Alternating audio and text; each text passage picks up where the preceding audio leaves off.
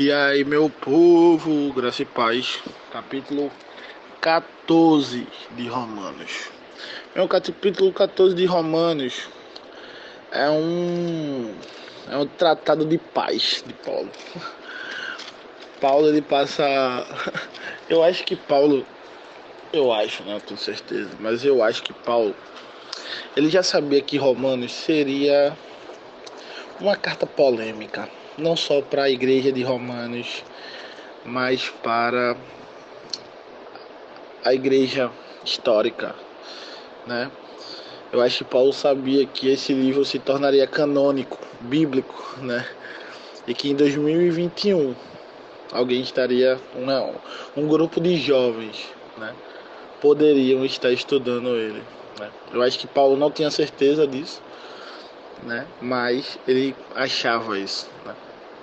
Porque no finalzinho dos Romanos, né, capítulo 12, 13, 14, até o final de Romanos, ele vai diminuindo, né, aquelas porradas, aquelas tapas não físicas, né, que Paulo dá. Mas assim, ele diminui o ritmo, mas se você perceber, as lapadas continuam, né? Capítulo 14 é um tratado de paz, como eu já falei, né? Paulo vai dizer que a gente deve cuidar dos fracos na fé, né? Não criticá-los, né? Acolham o fraco na fé, sem lhe criticar os escrúpulos. E aí ele começa a dizer: um come de tudo, outro, sendo fraco, só come legumes. Quem come de tudo não despreze quem não come. E quem não come não julga aquele que come, porque Deus acolhe a si mesmo. A briga vegano versus carnívoros 2021 na época de Paulo, né? Naquela época tinha uma parada de não comer, né? Não comer carne, sangue com sangue, né? Tinha essa parada de comer só legumes. As pessoas não... Os judeus até hoje não comem carne de porco, né? E aí Paulo está dizendo assim, ó, se tu quiser comer, tu come. Se tu não quiser comer, não come. Quem come não julga quem não come. Quem não come não julga quem come. Pronto. E aí ele diz isso. Lá também, no meio do capítulo 4, ele vai falar assim: quanto a você, por que julga o seu irmão? E você, por que despreza o seu irmão? Todos nós devemos comparecer diante do tribunal de Deus, porque a Escritura diz: por minha vida, diz o Senhor, diante de mim se dobrará todo o joelho e toda a língua dará glórias a Deus. Portanto, cada um de nós prestará. Versículo 12 do capítulo 14 diz: portanto, cada um de nós nos prestará contas de si mesmo a Deus. Ou seja, a salvação é individual, né? Paremos, portanto, de julgar uns aos outros. Ao contrário, preocupem-se em não ser pedra de tropeço ou escândalo para o irmão. Sei e estou convencido no Senhor, nada é impuro por si mesmo. Mas se alguém acha que alguma coisa é impura, essa coisa se torna impura para ele.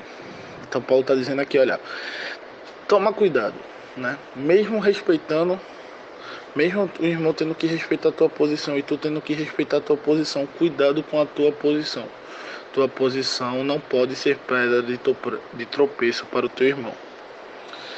E do capítulo 15, do versículo 15 ao versículo 23, Paulo vai falar sobre escandalização, né?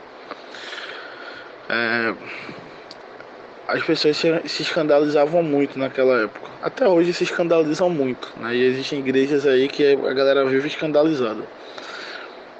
Mas é interessante aqui que Paulo pega a escandalização e ele coloca isso, né, como um parâmetro Cristo, né? Cristo agora é o nosso parâmetro. Ele diz: se por questões de alimento você deixa o seu irmão triste, você não está agindo com amor. Portanto, o alimento que você come não seja causa de perdição para aquele que por Cristo morreu. Não dê motivos para outros falarem mal daquilo que é bom para vocês. O reino de Deus não é questão de comida. O reino de Deus não é questão de bebida. É justiça, paz e alegria no Espírito Santo. Então o escândalo agora não pode ser por causa de qualquer coisa. O escândalo agora tem que ser mediado, né? Focado nessas três questões. Justiça, aquilo que eu estou fazendo é justo? Aquilo que eu estou fazendo traz paz? Aquilo que eu estou fazendo traz alegria no Espírito Santo? Então quem serve a Cristo essas coisas agrada a Deus e é estimulado pelos homens. Portanto, buscamos sempre as coisas que trazem paz e edificação mútua.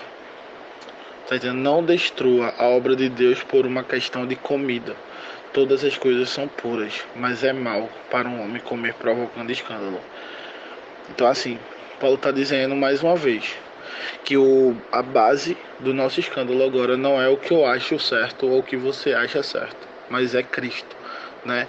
É paz, justiça e alegria no Espírito Santo. Fiquem com Deus.